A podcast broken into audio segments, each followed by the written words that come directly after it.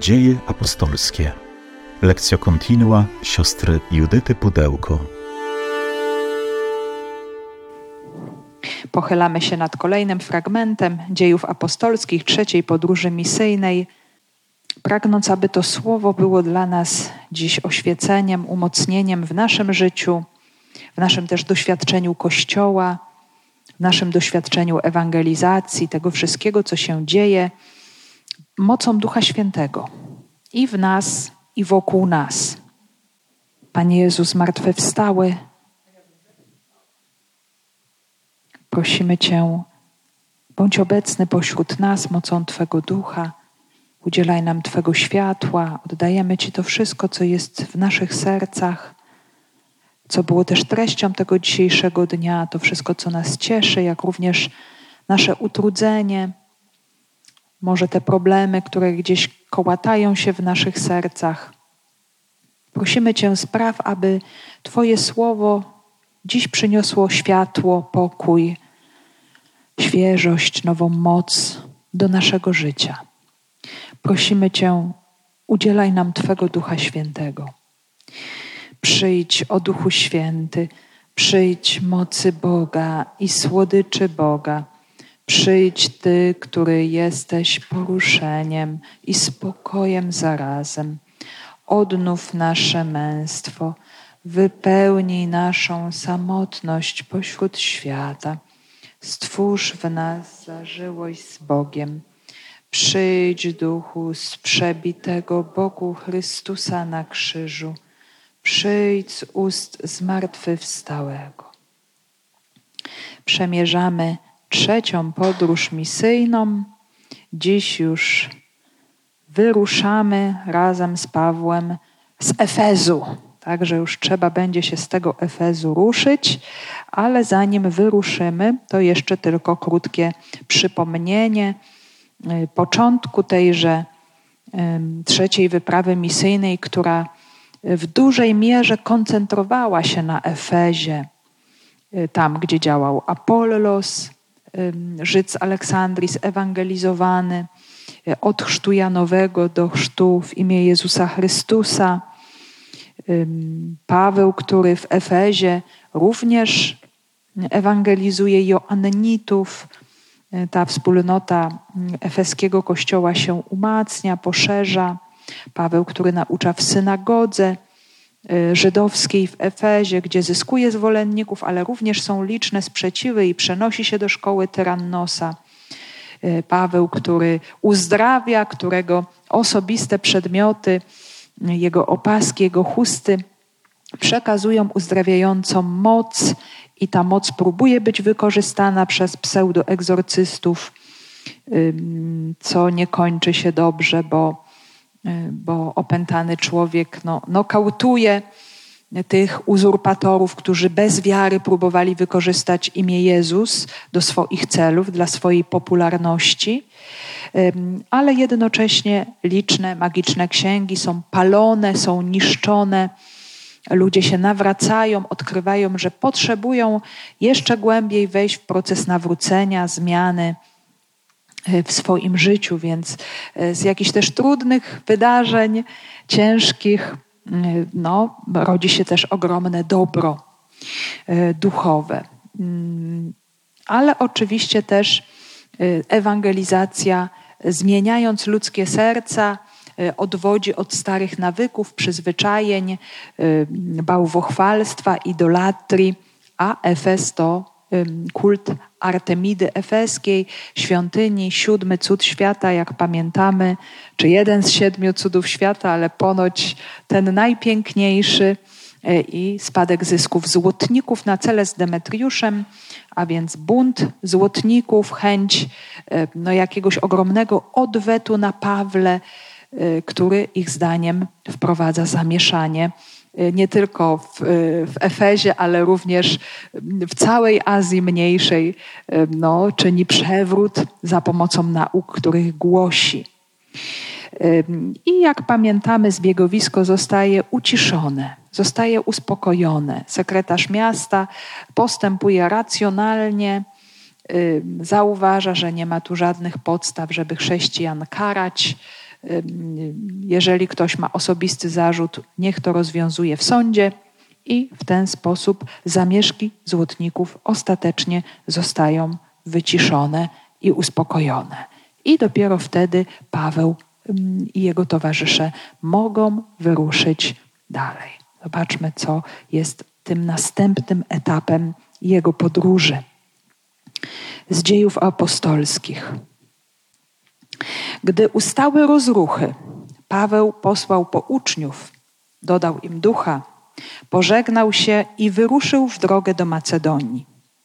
Przeszedłszy przez owe strony, podniósł ich na duchu obfitym słowem.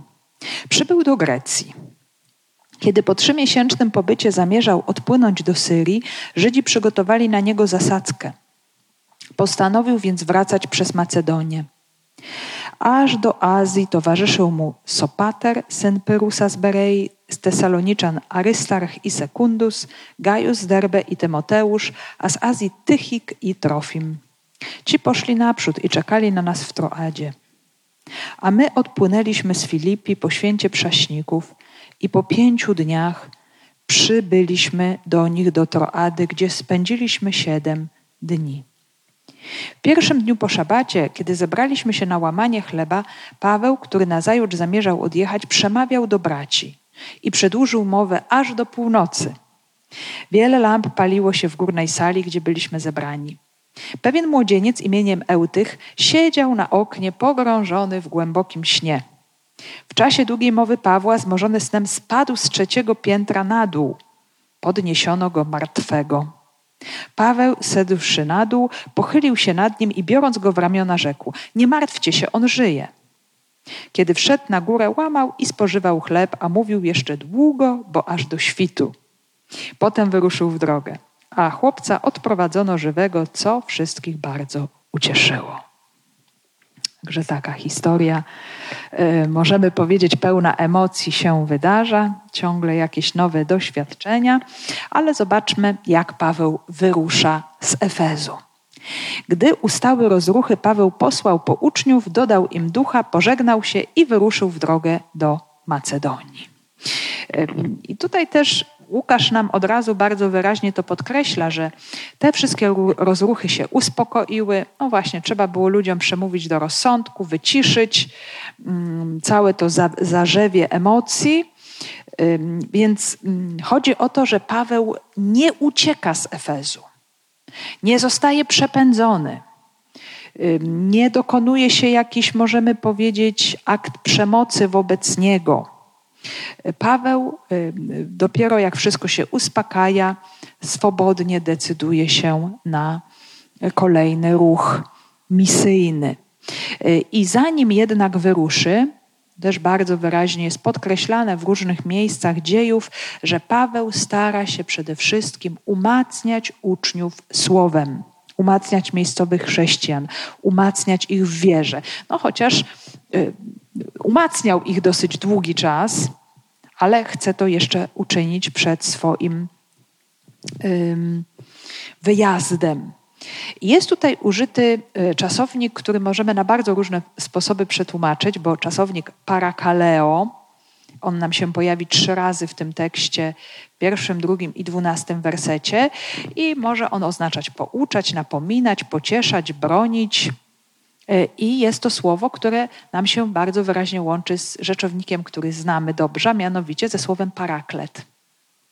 E, czyli właśnie ten, który poucza, ale rzecznik, obrońca, pocieszyciel to jest inne imię Ducha Świętego, a nawet według terminologii Janowej samego Jezusa Chrystusa, który jest tym naszym rzecznikiem, obrońcą, który się za nami wstawia u Ojca, a nowym pocieszycielem, rzecznikiem i obrońcą jest Duch Święty. Więc y, Paweł właśnie pełni taką misję. Y, taką misję, że umacnia, że pociesza. To może być jednocześnie napominanie, czyli dawanie różnego rodzaju przestróg, y, czy przypominanie tego, co jest ważne, co szkodzi, czego się powinni wystrzegać na drodze wiary, jakie są zagrożenia, niebezpieczeństwa ale też właśnie dodanie odwagi, umocnienie, podnoszenie na duchu. Więc mm, tutaj mamy taki bardzo ciekawy wyznacznik do czego powinno prowadzić właśnie nauczanie pasterzy Kościoła. To jest właśnie bardzo wyraźny wyznacznik. Nie? Umacnianie uczniów, czyli nas wszystkich chrześcijan w wierze. Podnoszenie na duchu, pocieszanie, umacnianie na każdym kroku. Więc, mm, więc to czyni właśnie Paweł. Ten, który sam jest wypełniony Duchem Świętym, który ma wielką moc słowa, wielki żar y, serca, też y, zrodzony z Ducha Świętego się właśnie wylewa na serca uczniów i później dopiero wyrusza do Macedonii. Pewnie też to było konieczne po tych wszystkich rozruchach, no, dwaj z uczniów zostali e, przez ten szalejący tłum porwani i zaciągnięci do teatru. Inni może też się temu przyglądali, przysłuchiwali.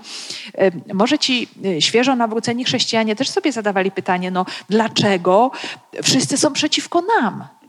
Przecież my chcemy żyć w sposób święty, dobry, nikogo nie krzywdzić, żyć zgodnie z wolą Pana i spotykają nas prześladowania.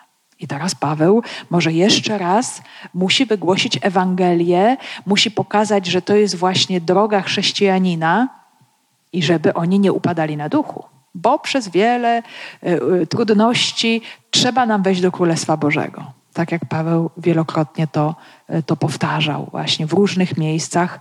Mm, no, zwłaszcza wtedy, kiedy się pojawiały jakieś prześladowania, trudności, e, a tego nigdy też nie brakowało. I po takim umocnieniu wyrusza do Macedonii. E, możemy sobie przypomnieć, główne kościoły Macedonii to oczywiście e, to są te miejsca, gdzie Paweł głosił zaraz po przybyciu do Europy. Pamiętamy ten moment, kiedy Macedończyk prosi Pawła, przyjdź i pomóż nam. Przychodzi do niego we śnie. Paweł odczytuje to jako wolę Bożą, rusza z odwagą do portu w Neapolis, dzisiejsza Kawala. Stamtąd wyrusza do Filipi. Tam jest ochrzczona Lidia, pierwsza europejska chrześcijanka. Tam powstaje wspólnota, ale tam Paweł, jak pamiętamy, jest uwięziony również razem z Sylasem za to, że zegzorcyzmował opętaną dziewczynę. Więc, więc z Filipi udaje się do Tesaloniki, tam również głosi, naucza, zakłada wspólnotę, ale tam Żydzi podburzają miejscowe, wpływowe kobiety pobożnych Żydów, jest bunt przeciwko Pawłowi. No i potem przechodzi do Berei, gdzie znów Ewangelia jest przyjmowana, z ogromną otwartością, ale mieszkańcy Tesaloniki przybywają i znowu wzniecają różnego rodzaju zamieszki. Więc, więc widzimy, że te kościoły Macedonii no, były okupione ogromnym cierpieniem Pawła. I on tam wraca. On się tak jakby nie, nie ucieka od tych rzeczywistości ma tam ukochanych braci, siostry, o których myśli. Możemy sobie wziąć e, chociażby te listy, które też powstały do, e, do Filipian, do Tesaloniczan zwłaszcza do Filipian jest taki bardzo czuły, bo jest ogromnie silna więź pomiędzy Pawłem i Filipianami, których nazywa radości i chwało moja, tak e, bardzo mocno tęsknię za wami, tak bardzo chciałbym was zobaczyć. No, więc to pokazuje, jak bardzo Paweł troszczy się, jak, jak wiele jest w nim tej ojcowskiej troski o chrześcijan Macedonii. No i właśnie do nich się udaje i również podnosi ich na duchu, pociesza, umacnia słowem, obfitym słowem jeszcze, licznym słowem. Paweł tutaj e, nie, nie oszczędza się w tym głoszeniu, e, żeby dodać im sił w tej wędrówce wiary, bo, no bo chrześcijanie, e, pomimo że żyją tak samo jak inni ludzie, to jednak są nie z tego świata.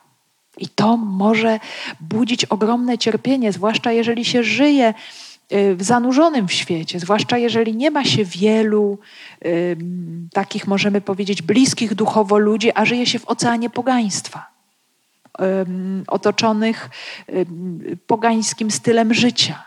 I dlatego tym bardziej to umocnienie jest bardzo, bardzo, e, bardzo potrzebne. Więc ważny jest tutaj fakt, że Paweł wraca w te miejsca, gdzie był prześladowany, gdzie doświadczył cierpienia. Nie ucieka, nie wypiera, nie, nie odrzuca. Mówi, no tam było tak ciężko, że nie chcę już tam jechać ponownie, ale, ale właśnie tam wyrusza. I stamtąd udaje się do Grecji, co jest bardzo tutaj, moi drodzy, wzmiankowane skąpo i niewiele na ten temat wiemy, ale wiemy skąd inąd, a mianowicie z listów Pawłowych o tym bardzo ważnym pobycie Pawła w Koryncie, bo y, mamy zapowiedź w pierwszym liście do Koryntian, pisanym jeszcze w Efezie, więc y, to się może też nam tak fajnie połączyć, że e, Paweł, kiedy przebywa w różnych miejscach, to nie tylko tak naucza na żywo, nie tylko doświadcza różnych zawirowań, e, przeciwności, prześladowań, cierpień, czy znaków, cudów, przejawów Bożej mocy, bo jest zawsze i to, i to, ale również pisze albo dyktuje swoje listy. E, że, e, żeby napisać taki czy nie inny list, który jest zawsze odpowiedzią na palące problemy chrześcijan, to musi się bardzo dużo modlić rozważać, myśleć, być w cichości, być w takim zasłuchaniu w Ducha Świętego, bo zobaczcie, to są pierwsze pisma napisane do chrześcijan. To są pierwsze pisma Nowego Testamentu, właśnie pisma Pawłowe. Nie ma jeszcze Ewangelii. Jest ciągle tylko przekaz ustny świadków, a zatem no, to wymaga od apostoła, jest to, jest to niebywałe, jest to zachwycające, niebywałego też dystansu wobec tych wszystkich bolesnych doświadczeń, w których uczestniczy. Pomyślmy tak sobie, zróbmy sobie taką próbę, jak czasami mamy takie sytuacje, które nas porażają, które nas wykańczają. Ja myślę, że każdemu z nas się zdarzają takiego rodzaju sytuacje, jakieś ogromne napięcia, które mamy w różnych wymiarach naszego życia.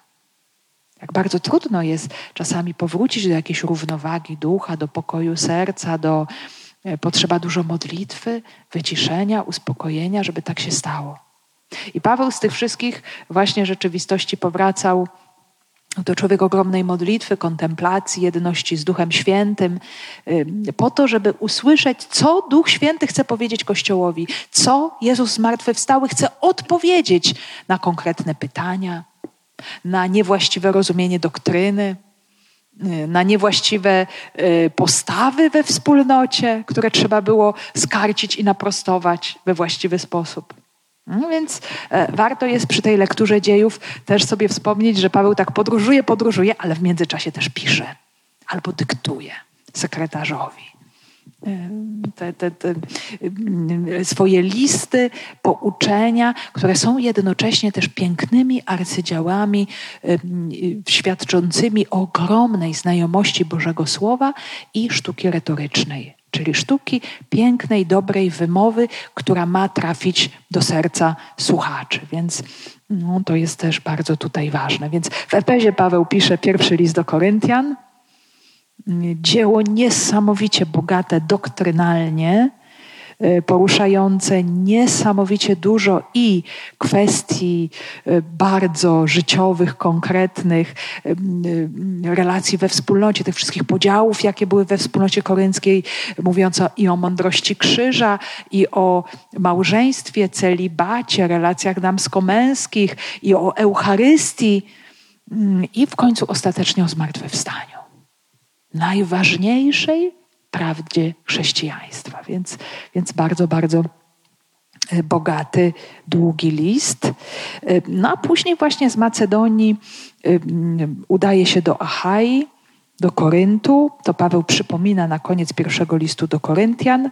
E, plan był taki, że Paweł też te wspólnoty greckie, czy to Achaja, czy Macedonia, nawiedzał e, też, żeby zbierać pomoc materialną dla kościoła w Jerozolimie, kościoła matki, który cierpiał biedę.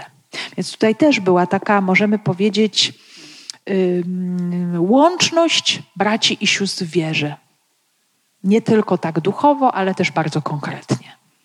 Pomagano chrześcijanom w Jerozolimie, gdzie to była stolica, gdzie, gdzie oczywiście taka duchowa, ale życie było bardzo drogie, bo jak większość z nas doskonale wie, to są tereny pustynne, e, więc no, też nie jest łatwo, zwłaszcza kiedy e, żyje się troszeczkę inaczej niż wszyscy. Jest się w jakiś sposób napiętnowany. E, I w Koryncie Paweł był trzy miesiące.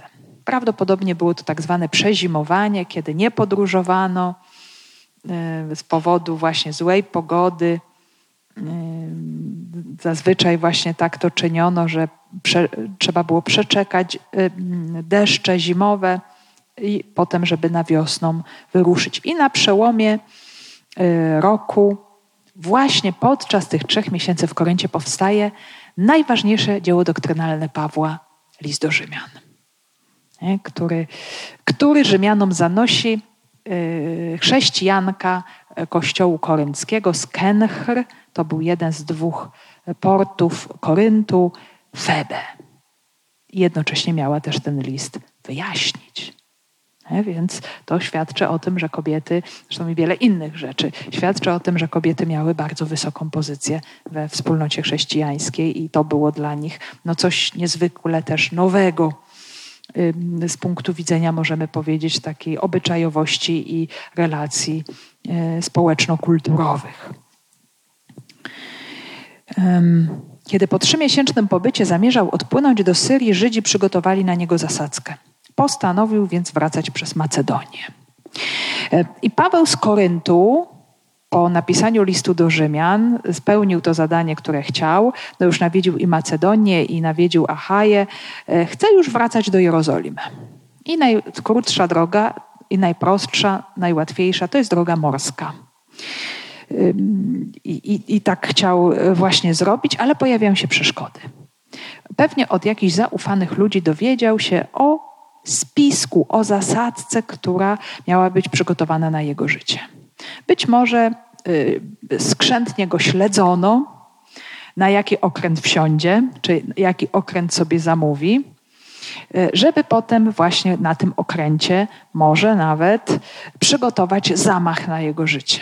No, wiadomo, że y, z okrętu jest trudno uciec gdziekolwiek, wszędzie woda dookoła, więc byłaby to sytuacja bardzo trudna. Dlatego Paweł rezygnuje z tejże drogi morskiej i podejmuje decyzję, że będzie wracał drogą lądową przez Macedonię. Co wiąże się z ogromnym, ogromnym y, trudem. No, możemy popatrzeć tu na początku. Zobaczcie, y, zobaczcie, gdzie jest Korynt i zobaczcie, gdzie jest Jerozolima. Jak może wyglądać bezpośrednia podróż morska a jakim też trudem jest właśnie podróż przez tereny, mm, przez ląd, podróż lądowa. Aż do Azji towarzyszył mu Sopater, syn Pyrusa z Berei, z Tesaloniczan Arystarch i Sekundus, Gaius Derbe i Tymoteusz, a z Azji Tychik i Trofim. Więc mamy siedmiu wspaniałych. To też nie jest przypadkiem. Możemy sobie przypomnieć chociażby siedmiu diakonów w Jerozolimie, którzy są zaczątkiem e, już przyszłej obecności pogan też, bo to pamiętamy tych siedmiu w Jerozolimie, to byli e, Żydzi helenistyczni, którzy mieli obsługiwać e, właśnie potrzebujących chrześcijan pochodzących y, z Żydów helenistycznych, mówiących po grecku. Także ta siódemka też symbolizuje właśnie siedem ludów pogańskich, y, które zostały wytępione przez Izraelitów po wejściu do ziemi obiecanej, o, o, czym słyszeliśmy w mowie Szczepana chociażby. Więc jest to jakiś symbol właśnie kościoła pogan, który Pawłowi towarzyszy. Więc mamy tu przedstawicieli poszczególnych kościołów. Najpierw Macedonia, reprezentowana przez Bereę i Tesalonikę, Azja Mniejsza Derbe i, i później już sama Azja, czyli Efes. Nie? Więc razem, razem jest ich siedmiu. Pierwszy z nich to jest Sopater z Berei, tylko się pojawia tutaj w tym miejscu w Piśmie Świętym, ale niektórzy próbują go identyfikować z uczniem o imieniu Sozypater. Może inny zapis tego samego imienia, tak samo jak mamy Sylasa i Sylwana, i to jest jedna i ta sama osoba, e, więc tutaj może też chodzi właśnie o tego ucznia, którego Paweł wymienia w swoich obfitych pozdrowieniach listu e, do Rzymian. Arystarch z Tesaloniki, no to jest właśnie ten e, jeden z dwóch nieszczęsnych uczniów z Tesaloniki, który był wleczony do teatru podczas rozruchów Demetriusza w Efezie i on będzie też towarzyszył dalej Pawłowi aż do Rzymu. I pojawia się nam to imię w innych kontekstach y, słów Pawła w liście do Filemona oraz w liście do, w liście do Kolosan. Potem mamy Sekundusa z Tesaloniki. Też o nim niewiele wiemy. Jedyne y, to, co wiemy, to fakt, że on pomagał przy tej zbiórce pieniężnej na rzecz y, kościoła w Jerozolimie. Gaius z Derbe to ten, który obok, y, obok Arystarcha, również on uczestniczył w tych zamieszkach w Efezie. I, i, I, właśnie dalej towarzyszy Pawłowi. I z Derbe pochodził również inny, bardzo wierny, znany nam skąd inąd uczeń Pawła Tymoteusz. Wprawdzie był spotkany przez Pawła w Listrze. Pamiętamy ten niezwykły cud uzdrowienia chromego człowieka, kiedy potem mieszkańcy Listry chcieli apostołom złożyć ofiarę. No, przy okazji tego pojawia się tam Tymoteusz, bracia dają o nim dobre świadectwo syn Żydówki i ojca Greka. E, I on przy Pawle pozostaje i jest jego bardzo wiernym współpracownikiem.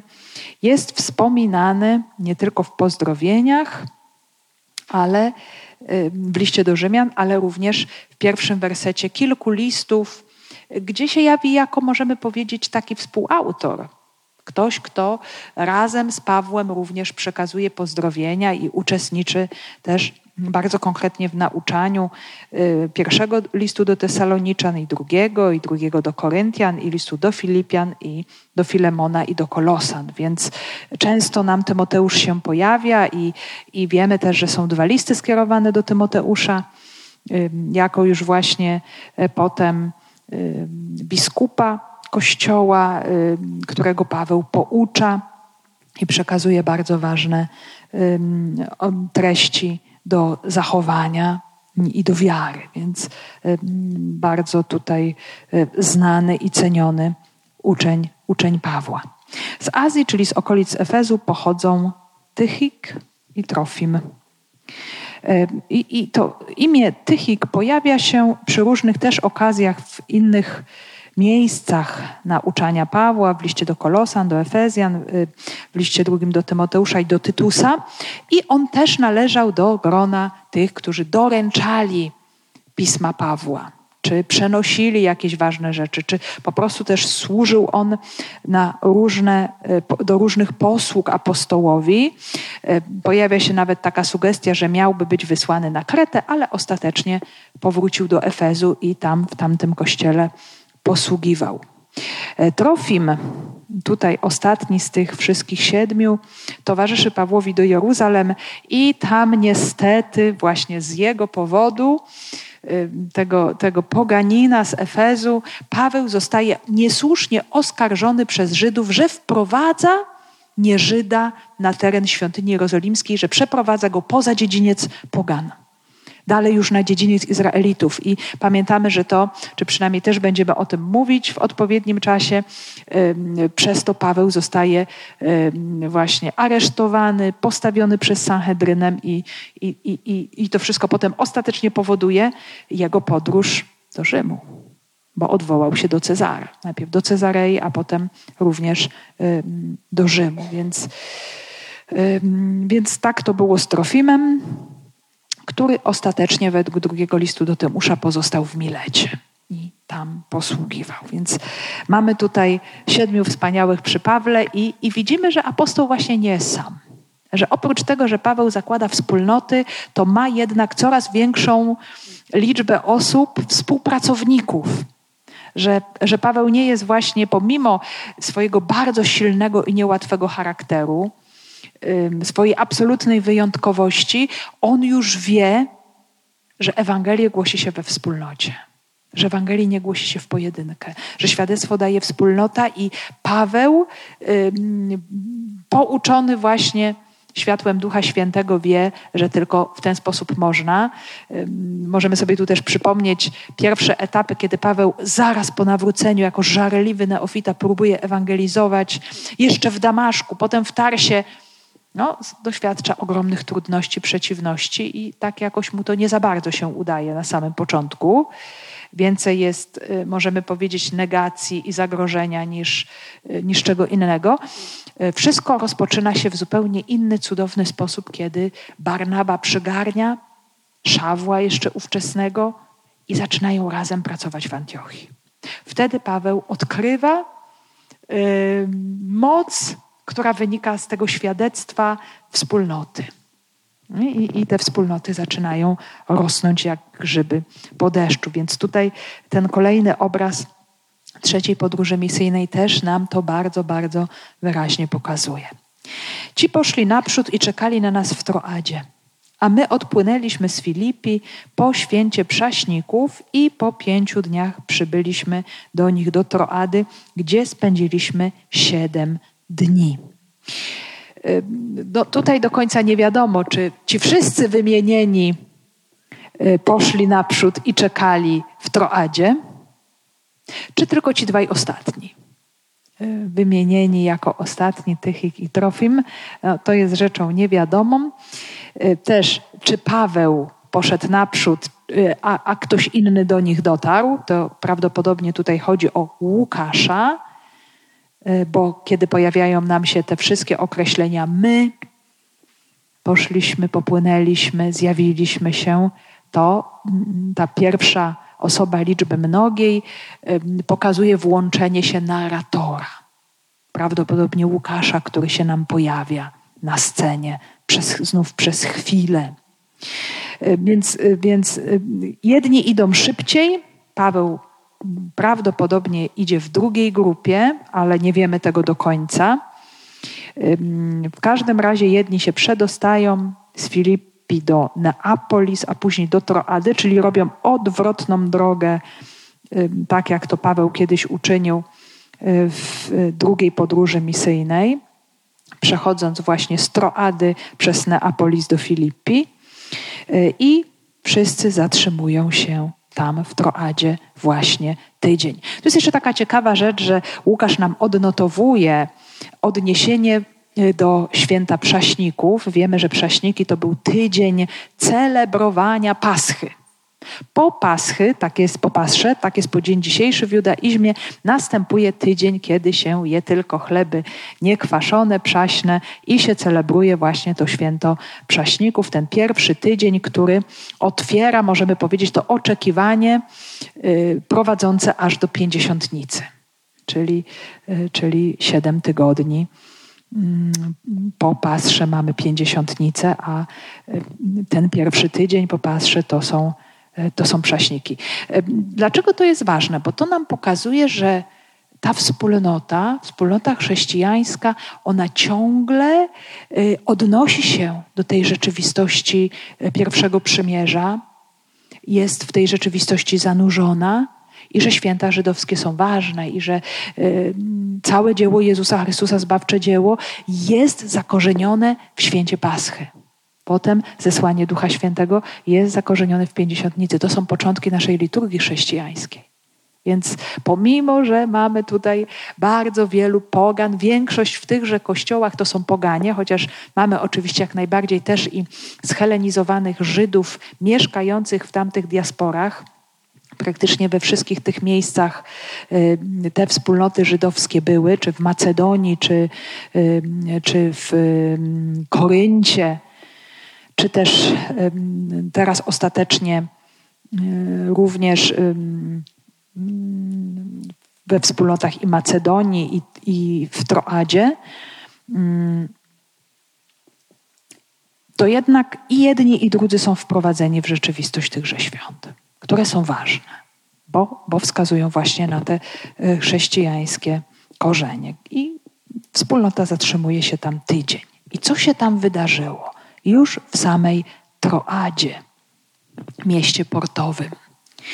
W pierwszym dniu po szabacie, kiedy zebraliśmy się na łamanie chleba, Paweł, który nazajutrz zamierzał odjechać, przemawiał do braci i przedłużył mowę aż do północy. Wiele lamp paliło się w górnej sali, gdzie byliśmy zebrani. Mamy znów bardzo piękny, y, piękne świadectwo życia pierwszych, pierwszych wspólnot chrześcijańskich. Co było ośrodkiem ich życia? My oczywiście y, najwięcej słyszymy o nauczaniu i głoszonym słowie. I w końcu y, słyszymy, co jest centrum życia. Pierwszy dzień po szabacie.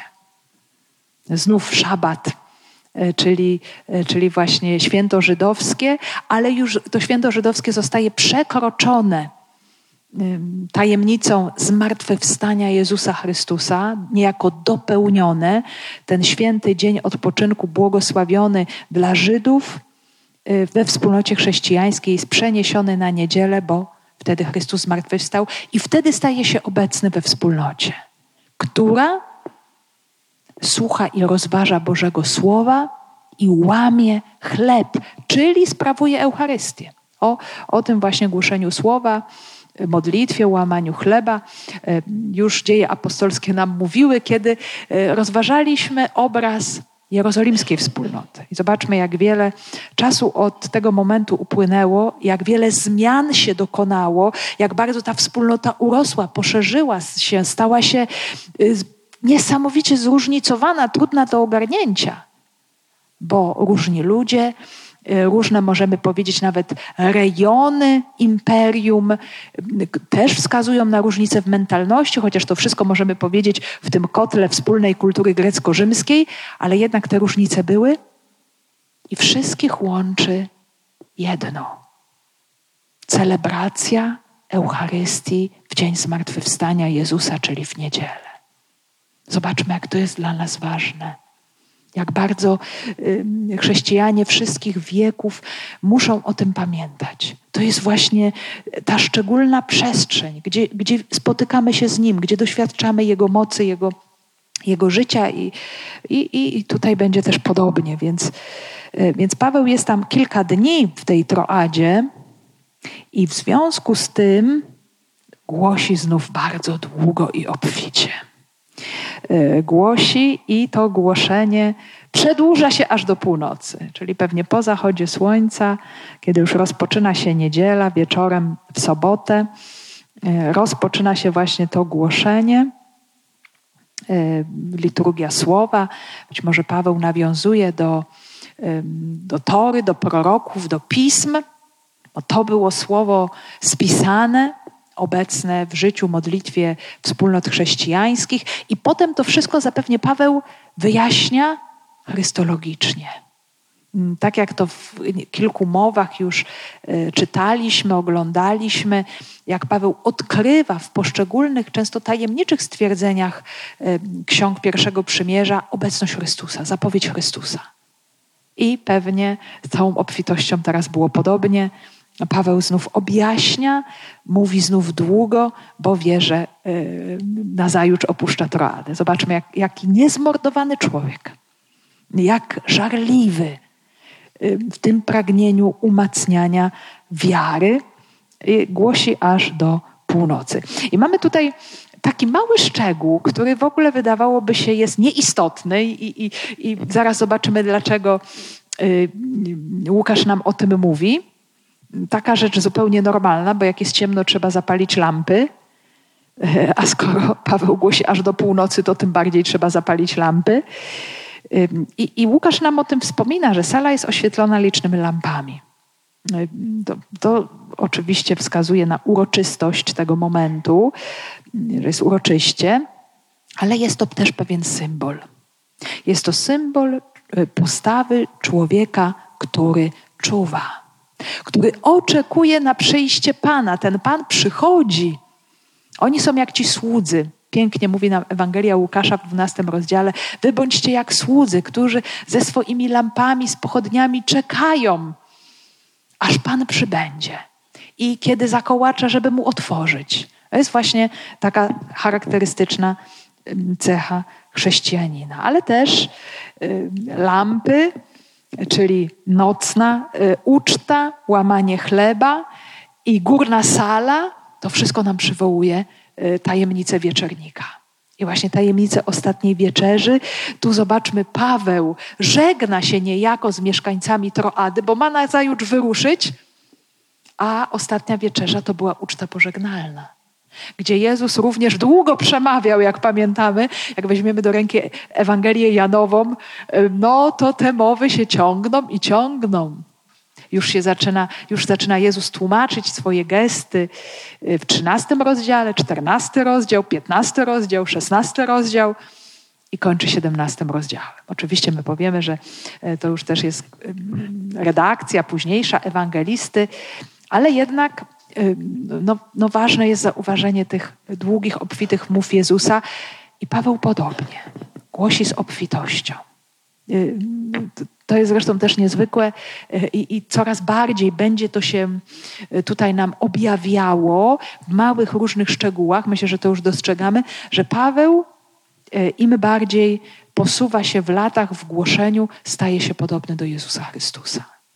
Zacznie go odzwierciedlać coraz bardziej a zwłaszcza już po trzeciej podróży misyjnej, kiedy będzie szedł ku swemu przeznaczeniu, tak samo jak Jezus ku Jerozolimie. Więc jest sala na górze, jest y, pożegnanie, jest łamanie chleba, jest słowo i na koniec objawi się również moc Jezusa zmartwychwstałego tego, który jest Panem życia. Bo my też oczywiście wiemy, że ostatnia wieczerza Jezusa w wieczerniku nie skończyła się tego wieczoru, kiedy się zaczęła. Ona się dopiero skończyła w rzeczywistości zmartwychwstania. I tutaj na koniec zobaczmy, jak, jak jest tutaj bardzo ciekawy, subtelny motyw łączący nam właśnie osobę Pawła z Jezusem Chrystusem. Pewien młodzieniec, imieniem Eutych siedział na oknie pogrążony w głębokim śnie. W czasie długiej mowy Pawła, zmożony snem, spadł z trzeciego piętra na dół. Podniesiono go martwego. I imię Eutych oznacza szczęśliwy. No, był to szczęśliwy człowiek, ponieważ był chrześcijaninem, e, mógł właśnie e, uczestniczyć w tej cudownej liturgii życia, ale jednak w tym momencie dotyka go swoiste nieszczęście, jest to chłopak młody, bo na niskos to słowo odnosiło się do chłopaka, zresztą on później jest nazwany chłopcem, więc nie był to jeszcze dojrzały w pełni człowiek, ale mógł być to właśnie chłopiec od 10 do 20 roku życia, czyli tak możemy powiedzieć taki nastolatek. I mm, siedzi na oknie. Możemy sobie wyobrazić, że ta sala była wypełniona po brzegi, było ciasno, więc on jako ktoś młodszy może nie zajmował jakiegoś wygodnego fotela, czy sofy, czy jakiegoś innego miejsca, które możemy sobie wyobrazić, ale po prostu tak y, y, zupełnie gdzieś tam z boku y, na framudze okna sobie siedzi. I jest coś, co powoduje jego sen. Oczywiście jest już późno, jest noc, może chłopak był zmęczony. Paweł mówi długo, więc, więc moi drodzy, zobaczcie, nawet Paweł potrafił uśpić, pomimo że mówił z całym żarem swojego serca i mocą ducha, no to jednak ten sen w nocy jednak przychodzi. Y, ale tutaj też myślę, że cenną informacją jest ta o tych lampach. Bo lampy, kiedy jest ich dużo, one no, zabierają tlen, powodują, że staje się duszno i no, jakiś dym. Tak, my mamy elektryczność, więc tego nie odczuwamy, ale spróbujmy w jakimś małym pomieszczeniu siedzieć właśnie tylko przy takich płomieniach, yy, gdzie jeszcze każdy oddycha i, no i to powietrze rzeczywiście się zagęszcza.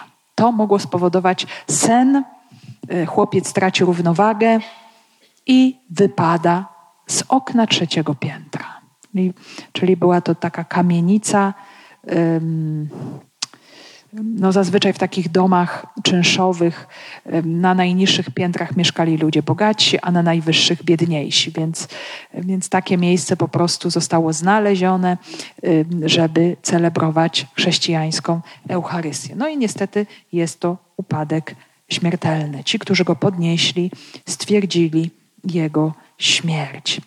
E, niektórzy próbują to też oczywiście interpretować bardzo symbolicznie bo e, no właśnie, jeżeli chrześcijanin ma czuwać, ma mieć zapaloną pochodnię w ręku i czuwać na przyjście Pana, e, no to kiedy zasypia, sen oznacza brak czujności. Tu znów możemy sobie przypomnieć pouczenia, inne pouczenia Łukasza, pamiętamy, ogród oliwny.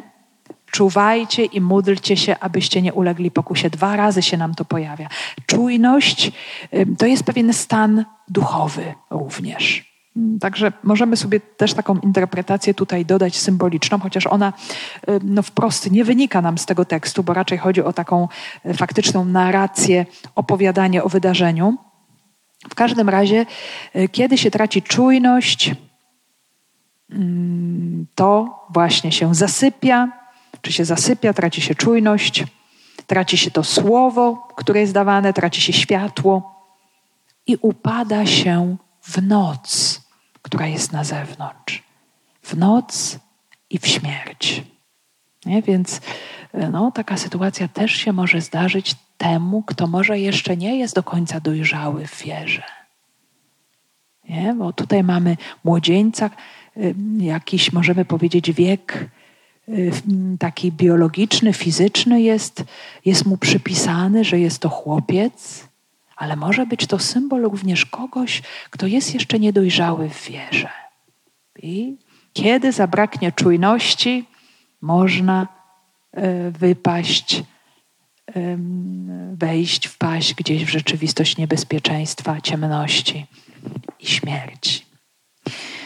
Paweł, Paweł zszedłszy na dół, pochylił się nad nim i biorąc go w ramiona rzekł, nie martwcie się, on żyje. Dosłownie tutaj mamy e, dusza jego, czy życie jego jest w nim. I, I zobaczmy, Paweł wchodzi w tę ciemność, pochyla się nad tą rzeczywistością śmierci, podnosi chłopca, biorąc go w ramiona, obejmując go. I tutaj oczywiście mamy bardzo wyraźne nawiązanie do dwóch wielkich proroków Starego Testamentu, też bardzo ulubionych przez Łukasza. Eliasza i Elizeusza, do których jest też często porównywany Jezus w Ewangelii Łukaszowej jako prorok. To jest też kolejny tytuł dany Jezusowi no, bardzo konkretnie przez Łukasza. Także byli to prorocy o wielkiej mocy słowa, Jezus właśnie. Zapo, zapo, zapowiadali oni Jezusa z tym głoszeniem, ale również tą cudotwórczą mocą przywracania życia. Oni przywrócili do życia właśnie młodych chłopców, synów kobiet, e, czy była to wdowa Sarepty Sydońskiej w przypadku Eliasza, czy Szunemitka w przypadku Elizeusza. E, opowiadania bardzo, bardzo podobne i powrót ze śmierci do życia, objawiając w ten sposób moc Boga Izraela, moc Boga jedynego że On jest Panem życia. I tu się dzieje podobnie. Paweł jest tym wielkim prorokiem mocy tego słowa. Głosi je tak żarliwie i, i, i właśnie za moment objawia się, jakie to słowo ma moc. Y, to jest też ciekawe, że, że Paweł, posługując się słowem, mm, on tak jakby no, nie leczy go, nie uzdrawia, ale on ogłasza jego życie. Ogłasza, że on żyje. Jego dusza jest w nim. Nie? Więc no, widać, jak bardzo wielka moc y, wiary, y, słowa jest w apostole narodów. Kiedy wszedł na górę, łamał i spożywał chleb. A mówił jeszcze długo, bo aż do świtu potem wyruszył w drogę. Także tak jakby się nic nie stało, chociaż na pewno wszyscy są poruszeni i nikomu się już od tego momentu nie chciało spać, wracają do sali na górze i kontynuują liturgię do rana. No, spróbujmy sobie wyobrazić, jakie było to też niezwykłe, niesamowite. Może też dlatego, że no, Paweł nie mógł być często w tych miejscach, w tych wspólnotach. Byli tam oczywiście pewnie miejscowi y, prezbiterzy, bo, bo chrześcijanie się przecież gromadzili co niedzielę na, na celebrowanej Eucharystii, ale tutaj mają apostoła. Tutaj mają tego, który zakłada te wspólnoty, y, który doświadczył szczególnej mocy, łaski spotkania z Jezusem zmartwychwstałym, tak naprawdę twarzą w twarz. Więc y, no, ta wspólnota bardzo mocno to przeżywa i ta liturgia jest właśnie bardzo, bardzo długa. Yy, możemy powiedzieć, od głoszenia Paweł przechodzi do łamania chleba, czyli do liturgii eucharystycznej, mm, ale też dalej mówi, głosi dosłownie, jest użyty też czasownik homileo, czy oznaczający rozmowę, głoszenie homilii ostatecznie, więc wyjaśnienie słowa, zastosowanie go do kwestii praktycznych i wspólnota może się przekonać, że to słowo ma moc, że Jezus Chrystus jest życiem, że zmartwychwstały y, przezwycięża każdą śmierć i ta śmierć ciała, ona nie jest najgorszą śmiercią, bo my żyjemy na wieki. Ale najgorszą śmiercią jest ta śmierć duchowa. Kiedy człowiek odrzuca Boga, kiedy człowiek żyje w grzechu, y, kiedy żyje w niewierze przede wszystkim, nie? Bo, bo nawet jeżeli jest w grzechu, y, to Pan go podniesie z tego grzechu, o ile ma wiarę, o ile ma się do kogo zwrócić, o ile wie, do kogo zawołać. Panie, przywróć mnie do życia, bo jestem martwy z powodu moich grzechów. Jeżeli człowiek nie ma wiary, to jest właśnie, to jest dramat. To jest ogromny dramat i, i dlatego też o tę wiarę trzeba nieustannie prosić, zabiegać, zwłaszcza dla tych wszystkich, którzy żyją jeszcze właśnie w tychże ciemnościach. Nawet może nie będąc świadomymi, no, jak, jaki ogromny dramat jest ich udziałem. Także Jezus jest obecny i to Jego słowo ma wielką moc. A chłopca odprowadzono żywego, co wszystkich bardzo ucieszyło. Więc jeszcze na sam koniec, kiedy Paweł już zakończył swoją o świcie, y, swoje głoszenie, swoją liturgię i odchodzi, wyrusza w drogę, to w Troadzie pozostaje bardzo wyraźne świadectwo mocy działania Jezusa. Wszyscy widzą tego, który był martwy, a teraz jest żywy. Y, I wspólnota może też cieszyć się tym doświadczeniem, może uwielbiać Pana, może widzieć właśnie Jezusa Chrystusa zmartwychwstałego, który ożywia, który daje życie. I oni są tym wszystkim bardzo ucieszeni. I tutaj po raz trzeci pojawia się właśnie tenże sam czasownik parakaleo. Yy, mieszkańcy Troady, Kościół Troady jest pocieszony nie tylko obfitym słowem, ale również doświadczeniem życia. Mocy Jezusa Chrystusa, która zwycięża, zwycięża każdą śmierć. I się tutaj w tym momencie zatrzymamy, zanim udamy się dalej, w dalszą podróż, przez którą Łukasz nas będzie prowadził dość szczegółowo, wymieniając poszczególne etapy, etapy podróży. Paweł będzie zmierzał w kierunku Miletu, gdzie będzie dokonywał wielkiego aktu pożegnania, wiedząc, że już tychże chrześcijan nie spotka, chrześcijan Miletu i Efezu, bo będzie zmierzał do Jerozolimy. I tam nastąpią w jego życiu rzeczy nowe. Ale do tego przejdziemy następnym razem.